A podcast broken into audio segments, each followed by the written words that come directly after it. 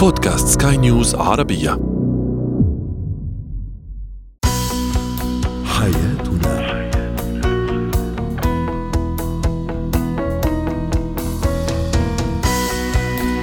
مستمعينا الكرام أهلا بكم معنا إلى برنامج حياتنا برنامجكم اليومي الذي يعنى بشؤون الأسرة وباقي الشؤون الحياتية الأخرى والذي يمكنكم الاستماع إليه عبر منصة Sky News Arabia dot com slash podcast وباقي منصات سكاي نيوز الأخرى. معي أنا أمال شاب. نتحدث اليوم عن النقاش بين الزوجين. لماذا أحيانا أحد الشريكين يخسر نقاشه أمام الشريك رغم أنه قد يكون على حق أو على صواب؟ أيضا نتساءل عن آه، أهمية أو أهم الإرشادات عندما أقدم منتجات الحليب والألبان للطفل. وأخيرا إتيكات استخدام غرفة الملابس.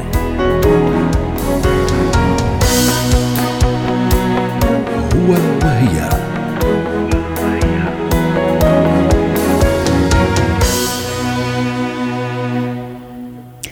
يعد النقاش بين الزوجين أمر صحي وضروري لاستمرار العلاقة، لكن في بعض الأحيان يحتدم النقاش ويتطور ليصبح خلافا كبيرا، بل أكثر من هذا قد يجد الشريك نفسه أمام شريكه خاسرا لهذا النقاش للحديث عن هذا الموضوع تنضم إلينا عبر الهاتف من القاهرة عزة حامد زيان استشارية العلاقات الزوجية والأسرية يسعد أوقاتك دكتورة عزة.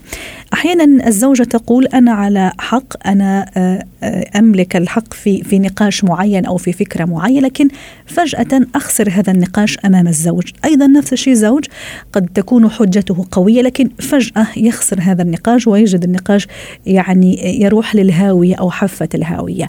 أين يكمن المشكل؟ وإحنا بنتكلم كده ونجيب سيرة المناقشة والحوار بين الزوجين. تعالوا بس في في البداية كده وفي الأول نتفق ونقول إن في نوعين من المناقشة والحوار. نوع بيعتمد على التواصل اللفظي اللي هو بقى التعبير عن الحب والمشاعر والتقدير للشريك والتعبير كمان عن المشاكل والخلافات. لأننا طبعا لازم نعبر عن اللي مضايقنا لشريكنا. وفي كمان نوع تاني هو التواصل غير اللفظي اللي بيعتمد في الأساس على لغة الجسد. وهذا كان موضوعنا على فكرة امبارح دكتورة عزة لغة الجسد بين الشريكين. وكان نقاش جدا مفيد إنه أحيانا أنا أخسر نقاش أو فكرة معينة لأن استخدمت بادي لانجوج مثلا خاطئة فلم تكن في صالحي فاستفزيت الشريك وعملت المشكلة الكبيرة. ده حقيقي وده برضو من ضمن الأشياء الأساسية وإحنا بنتكلم النهارده في المناقشة بين الزوجين وإزاي ندخل المناقشة بنجاح ونخرج منها وإحنا مش خسرانين. عشان نعمل ده ونعمل ده بكفاءة آه تعالوا بقى نقول للزوج والزوجة فعزيزي الزوج بقى عزيزتي الزوجة تعالوا نركز ونقول خطوات مهمة جدا. لو اتبعها كل زوج وكل زوجة هنعشق المناقشة مع بعض وهنوصل لهدفنا بمنتهى السهولة واليسر كمان أول حاجة كده نختار الوقت المناسب للحوار. يعني ما نتكلمش الحقيقة في وقت غير مناسب. يعني الزوجة مثلا ما تتكلمش وتفتح موضوع مهم للمناقشة والزوج راجع من شغله تعبان ومرهق. أو ما تفتحش موضوع مهم والزوج عنده مشكلة تانية بيفكر فيها. وبرده الزوج ما يفتحش موضوع مهم والزوجة طول النهار مرهقة في شغل البيت أو سهرانة طول الليل مع الأطفال. نتاكد إن إحنا الاثنين عندنا استعداد للكلام مستعدين نفسيا ومستعدين صحيا غير مرهقين وغير مهمومين. كمان قبل ما نتكلم لازم نحدد نتكلم في إيه؟ إيه النقط الأساسية اللي هنطرحها في المناقشة؟ وخصوصا خصوصا لو عندنا مشكلة. الراجل كلام للستات بطبعه ما بيحبش آه التفصيل ولكن يهوى الموجز والتحديد فنكون محددين كمان جدا جدا. كمان نكون محددين وما نجيبش سيرة أي مشكلة سابقة عشان ما نوسعش المشكلة أو النقاش ياخد اتجاه آخر. وإحنا بنطرح المشكلة كمان نبتدي بملخص صغير واختصار وبعد كده نبتدي نوسع شوية بشوية المناقشة. يعني ما ابتديش بمقدمة طويلة عريضة وفيها تفاصيل كتير مهم مش مهمة. ومملة كمان لأن إحنا كده هنشتت تفكيرنا. الحقيقة التفاصيل ملهاش لازمة أصلا. مهم كمان جدا نتحلى ببعض الأشياء. اولا نتحلى بعذوبة الصوت يعني أولا نبرة الصوت دي مهمة جدا جدا.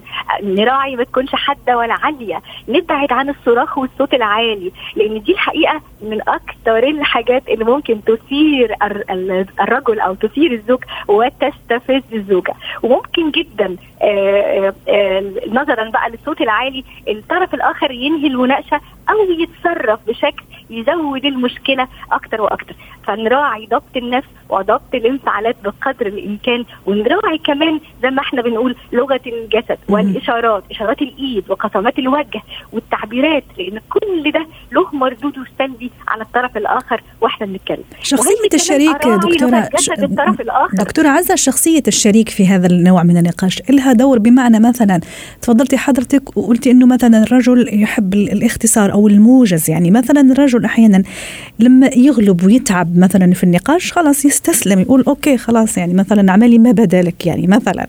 وبالنسبة نفس الشيء بالنسبة للزوجة يعني الشخصية أو ربما كمان طبيعة كل واحد سواء رجل أو مرأة هل أيضا عندها علاقة بهذا الموضوع؟ آه طبعا بيختلف. هل الشخصية نفسها عنيدة؟ هل شخصية آه صبورة ولا لا؟ فطبعا بيختلف طبعا على حسب الشخصيات وعلى حسب كمان المواقف. آه في نقطة بس مهمه عايزة أكملها حتى نختم انه كمان لازم لازم أهتم بلغة جسد شريكي ونظرات عينه وأشوف انتباهه ليا والكلامي لأن كل دي مؤشرات بتخليني أعرف إذا كان الطرف الآخر عنده استعداد إنه يكمل المناقشة وهيستجيب لطلباتي أو كلامي أو عايز عايز ينهي المناقشة. طيب أنا استقريت أو فهمت إن الطرف الآخر عايز ينهي المناقشة باحترام وللزوج أو للزوجة كمان آه ننهي المناقشة ونستكملها في وقت آخر. يناسبنا إحنا الاثنين. في حاجة مهمة الزوج والزوجة بينسوا يعملوها أثناء المناقشة. وإحنا بنتناقش كزوج وزوجة أحيانا بننسى نسمع بعض. بننسى إن الطرف الآخر له الحق في الدفاع عن نفسه. وله الحق في الكلام والمناقشة. فأحيانا بتتحول المناقشة لكلام من طرف واحد وسيل اتهامات بقى للطرف الآخر وما بنديش للطرف الآخر حق الدفاع ولا الكلام. فبيكون رد فعل الطرف الآخر المزيد من الثورة وعايز ينهي المناقشة من غير ما بنوصل لأي حد. وربما هذا اللي يخليني أنا أحيانا أخسر النقاش رغم أني داخله للنقاش وأنا متأكدة أن فعلا أنا معي حق وعندي حجج قوية لكن لسبب أو لآخر اللي ذكرناه أستاذة عزة سأخسر هذا النقاش. شكرا لك دكتورة عزة حامد زيان استشارية العلاقات الزوجية والأسرية ضيفتنا من القاهرة يسعد أوقاتك. زينة الحياة.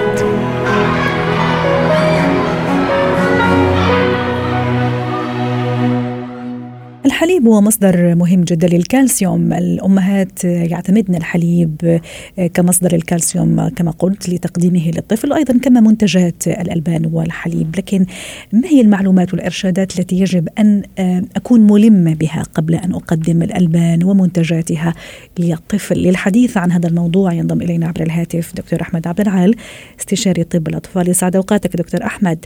سنتحدث اليوم عن اللبن الزبادي عن الحليب المطبوخ الطبوخ أيضا عن حليب البقر عن الحليب وكل منتجاته. أولا متى أقدمها أو أبدأ أقدمها لطفلي؟ في أي عمر تحديدا؟ الحليب اولا طبعا من الأشياء المهمة جدا في الغذاء لأنه بيحتوي على بيحتوي على عناصر غذائية عالية. ولكن يعني أحب أنوه إن الإنسان هو المخلوق الوحيد اللي بيستمر في شرب الحليب طوال حياته. يعني مقارنة بباقي المخلوقات فترة الرضاعة بس أو أو بعضهم لا يأخذ الحليب من أصله وخلاص إنما الإنسان هو الوحيد اللي بيستمر في في شرب الحليب ولقناعته به. آه طبعا الحليب آه البقري غير مناسب لكل الأعمار وليه أضرار في كثرة استخدامه هتكلم عليها بالتفصيل. جميل. آه أرجع لسؤال حضرتك يعني إمتى نبدأ استخدام الحليب؟ مم. اولا الحليب البقري ممنوع استخدامه تماما في الأطفال أقل من عمر سنة. ممتاز. آه طبعا في اختلاف بين الحليب وبين منتجات الألبان. تماما. خلي خلي نبتدي دكتور يعني واحدة بواحده دايما زي ما عودنا حضرتك حتى نستفيد من كل المعلومات اللي عندك. نبتدي بالحليب مثلا سيبنا من حليب الأم طبعا اللي هو ال هذا ال هذا مفروغ منه. مثلا الحليب المطبوخ مثلا متى ممكن أبتدي أعطيه لطفلي؟ خلينا نبتدي بالحليب المطبوخ. من عمر شهور. عمر؟ عمر 8 شهور 8 شهور. هو ممنوع كل منتجات الألبان قبل عمر ست شهور تماما. آه، منتجات الألبان. الحليب طبعا بعد عمر سنة إنما منتجات الألبان ممنوع قبل عمر ست شهور ومنتجات الألبان ممكن ابتداء من عمر سبعة لتسعة شهور. ده الوقت المناسب إن إحنا ندخل آه، سواء الحليب أو أو الزبادي أو الجبنة. ممتاز. اذا إيه، بعد آه. بعد عمر سبعة أو ثمان اشهر مسموح إني أعطي الزبادي أو الجبنة بكميات تكون محدودة. مدروسة دكتور أحمد؟ آه تمام. أنا بس عايز أنوه يعني أستثني منها الجبنه المثلثات لأن دي فيها سائل كريمي ضار للطفل وبيحتوي على نسبة من الزيوت المهدرجة اللي بتزود الدهون في الأطفال وما يترتب عليه بعد كده من سمنة وسكري وأمراض آه، تانية وخلافه لما بتكلم على ال- الجبن بتكلم على ال- الجبنة العادية الجبنة البيضاء العادية مش الجبنة المثلثات عشان. بس أوضح النقطة دي لل- للأهل. طيب آه، دكتور أحمد أيضا آه، فاتني وممكن يا ريت توضح لي ونوضح أيضا للمستمعين إنه الحليب المطبوخ هو اللي نقدمه للطفل بعد تعريضه لدرجة الحرارة مثلا أيضا يقدم مع الأرز أو مع أشياء أخرى صح؟ تمام ده بعد ده يقدم ده بيتعمل زي طبخات ووجبات كتيرة يعني ممكن ال- الأمهات يشوفوها موجودة على ال- النت. والأمهات عندهم خبرة في كيفية طبخ الحليب مع باقي نظام ال- الأطعمة آه، ليه ليه إحنا بندي الزبادي والحليب المطبوخ وال- والجبنة قبل عمر سنة وما نديش الحليب ال ال الكامل؟ لأن الزبادي ومنتجات ال- الألبان دي بيحصل لها معالجة. آه سواء آه عن طريق زي ما تفضلت بموضوع الطبخ أو تعرضها للنار بيكسر اللاكتوز فيها وبيمنع التخمر وبيقلل مشاكل كتيرة من اللي ممكن تحصل آه للطفل لو خد حليب كامل كامل. خلال السنة الأولى. ونفس الشيء ينطبق على الحليب الرايب دكتور أحمد؟ والحليب الرايب ينطبق عليه بالعكس الحليب الرايب كمان مفيد جدا لأنه فيه بكتيريا نافعة بتساعد على الهضم وبتقلل من حدوث ال- الإمساك. بالإضافة لوجود العناصر الغذائية فيه كاملة. فالحليب الرايب مفيد زيه زي الزبادي بالظبط. وهذا أقدمه من ابتداء من من اي من أي شهر أو من أي عمر؟ كل ال... ال- زي ما زي ما قلنا ممنوع كله قبل عمر ست شهور ومن عمر سبع لتسع شهور ممكن ندخل كل الأنواع من منتجات الألبان بالكامل. بدون بدون استثناء طب مهم. تفضل دكتور طبعا أنا يعني آه على عكس ما هو متوقع يعني ممكن يكون الحلقة أنا بتكلم على فوائد الحليب آه ال- ال- ال- الحليب ليه فوائد كتيرة إنما ليه أضرار كتيرة وليه احتياطات كتيرة يعني أنا عايز أوضحها. للسادة المستمعين يا ريت دكتور طبعا مقارنة بحليب الأم الذي لا يقارن به أي شيء هو أقل بكثير من من المحتوى الغذائي بتاع بتاع حليب الأم وما فيهوش ال prebiotic وال probiotic ال- البكتيريا النافعة والمضادات الأكسدة والأجسام المضادة اللي بتحمي الأطفال فمقارنة بحليب الأم لا يقارن بحليب الأم. آه، بالنسبة لامتصاص العناصر امتصاص الكالسيوم أقل بكتير يعني عكس الناس بتاخد حليب عشان كالسيوم. لا بالعكس بنقول إن الفوسفور في الحليب البقري أربع أضعاف حليب الأم وبالتالي امتصاص ال- الكالسيوم فيه آه، صعب مش سهل وأقل من من مصادر ال- الكالسيوم ال- آه، الثانية. ال- الحديد امتصاص الحديد فيه كمان معروف إن ال- الحليب بيقلل امتصاص الحديد غير انه غير غني بال- بالحديد فهو بيقلل امتصاص الحديد وبالتالي الطفل اللي بي- بيشرب حليب كتير ممكن يجي له أنيميا أو فقر دم نتيجه نتيجة نقص الحديد. حتى ما ندي دواء حديد لطفل عنده أنيميا نقص حديد بنقول له ما تشربش حليب. سبحان الله يعني كل شيء زاد عن حد انقلب لا لا ضد دكتور, دكتور أحمد. بالظبط، يعني يعني تمام. التوازن وال- والعقلانية م- في كل شيء يعني مطلوبة حتى آه، في الأكل. فما بالك إذا كان الأكل متعلق بطفلنا الصغير اللي هو دائما كما نقول دائما هم أمانة في في أرقامنا. شكرا لك دكتور أحمد عبد العال. أسعدتني في الحقيقة بهذه المشاركة. ككل مرة دائما تعطينا معلومات مفيدة. يعطيك العافية. شكرا لك. اتكات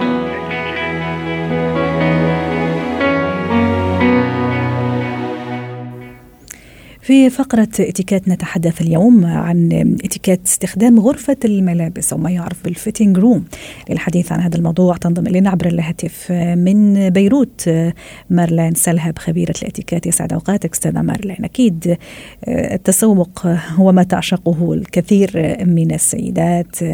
دائما عند اختيار قطعة معينة نختار غرفة الملابس. طبعا حتى نجرب القطعة حتى ما نضطر مرة أخرى نرجع لها. لكن أحيانا أو نرجع للمحل محل تغييرها. لكن أحيانا آه، تحدث أشياء غير مرغوبة أو غير مستحبة فتخلي الواحد شوية ينفر من الدخول لغرفة قياس الملابس. ما هي إتيكات سواء لي أنا لما أستخدم الغرفة أو كمان أيضا حرصا على على الناس الثانية أصلا ال fitting room دائما نحن بننصح الناس خصوصا آه إنه لما تستعملوا ال fitting room اعتبروها مثل كأنه أوضتكم بالبيت بس المؤسف إنه أغلبية الناس تبقى عندها مين يضب وراها.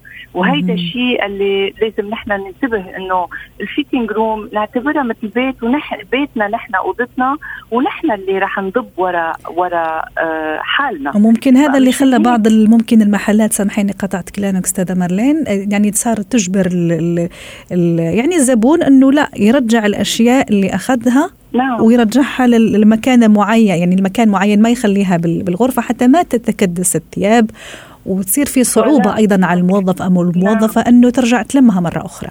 بتعرفي في كتير ناس افتكروا إنه من عد في المحلات الكبيرة إذا بتلاحظي مدام أمل بيعدوا مثلا حضرتك فتي معك خمس قطع بدك تردي خمس قطع. بيفتكروا إنه هن خايفين من السرقة. لا مش مزبوط لأنه هن عندهم كلهم كاميرايات بس لأنه آه، عم تنتركوا كل القطع آه، بال fitting room وما بدنا ننسى إنه عامل الوقت أوقات لأنه في ناس بدها تفوت دغري من بعدنا وفي ناس تبقى ناطره مشان هيك بيعدوا لك القطع مثل ما حضرتك قلتي وبس تطلعي بتعطوك إياها. هلأ قديش قديش في حسن تصرف عند الست اللي ممكن ترجع تعلق الثياب مثل ما أخذتهم.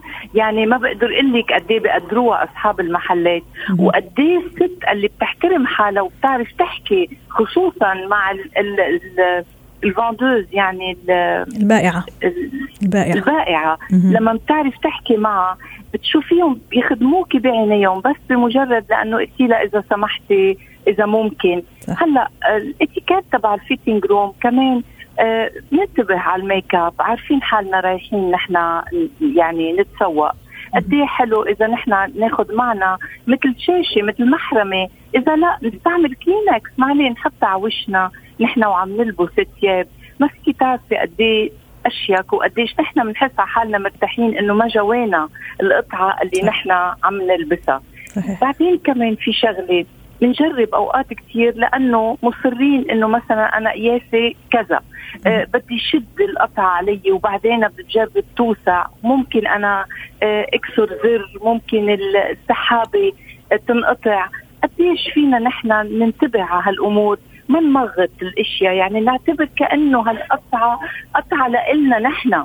مش نحن عم نشتريها لو ما اشتريناها بس نعتبرها قطعة لنا نحن. صحيح. ومثل ما قلت ست مارلين سامحيني قطعت كلامك. أيضا في ملاحظة نعم. أنا حاب أعطيها.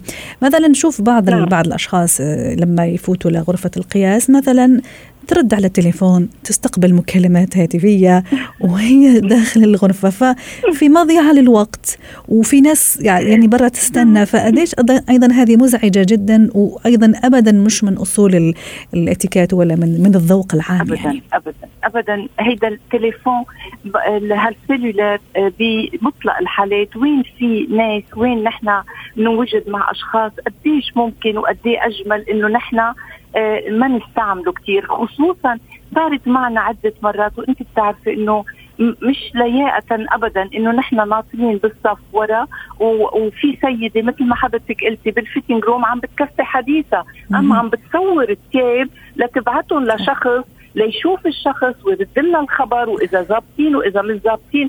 ما بقدر أقول لك هيدا شو بيأخر يعني نحط حالنا نحن بهالطابور اللي نحن ناطرين ومن المظاهر يعني المزعجة أيضا أنه مثلا تدخل أكثر من من شخص للغرفة مثلا الأم والبنت والأخت نعم. يعني نعم. أكثر من شخص فهذا أيضا يعتبر مضيعة للوقت وأنا راح أحجز أكيد. الغرفة يعني بدل عشر دقائق ممكن أحجزها لنصف ساعة لأنه في أكثر من أكيد. شخص داخل الغرفة نعم وصار في عدة آراء يعني هيدا بيقول إيه هيدا بيقول لا مثل ما حضرتك قلتي بس كمان بدي شدد على شغله إذا نحن عاملين جيم مثلا أم نحن عرقانين كل النهار مش مفروض نروح نقيس ثياب الريحة حتى لو بالبرفان قوي كثير مش مفروض. كيف لا بل إذا نحن عرقانين ومش منتبهين؟ يعني قد إيه ممكن يكون واصلين من البيت وفي في كمان كثير بيتدمروا من ال shoes آه ما بعرف إذا بتنتبهي في آه بجوز بنطلونات بنجرب لأنه مش لابسين مثلا shoes بينفك بسرعة. فبنلبس البنطلون بقلب الشوز. ما عليه ما عليه إذا اعتبرنا هالثياب هيدول لنا وننتبه على هالأمور اللي بتخلينا نحن أموان يعني يكون عندنا حسن تصرف بهالأشياء. جميل, جميل. آه ما بعرف إذا معي وقت بس أقول شغلة واحدة تفضلي تفضلي آه بعض الأوقات مدام أمل بتشوفي محلات خصوصا بالألبسة الداخلية بتقلك ممنوع التقيسة. آه وفي عالم تجي بت بت بتصر على ال على ال صاحب المحل إنه لا أنا ما بقدر آخذ هالشيء إذا ما قسته. مش مفروض نحن نقيس الثياب الداخلية. ولا المايويات. يعني نحن نحط حالنا محل مطلق أي شخص قايس قبلنا. نحن ما مريض هدول كله ميكروبات. يعني إذا بنعرف القياس المضبوط تبعنا وإذا مش متأكدين فينا نستعمل مزورة. المزورة للأشياء ونتأكد منها لأنه إذا صاحب المحل ما بيريد إنه نحن نقيسهم ما لازم نقيسهم. صحيح. وبعدين وبشدد كثير على باردون ما تاخذيني على التهذيب مع الفاندوزات مع الموظفين. مع البائع. كثير كثير بتفرق صحيح. نعم. شكرا نعم. لك مالين سلهبة سعدتينا اليوم بهذه المشاركة. كنت معنا من بيروت ويعطيك العافية. حياتنا.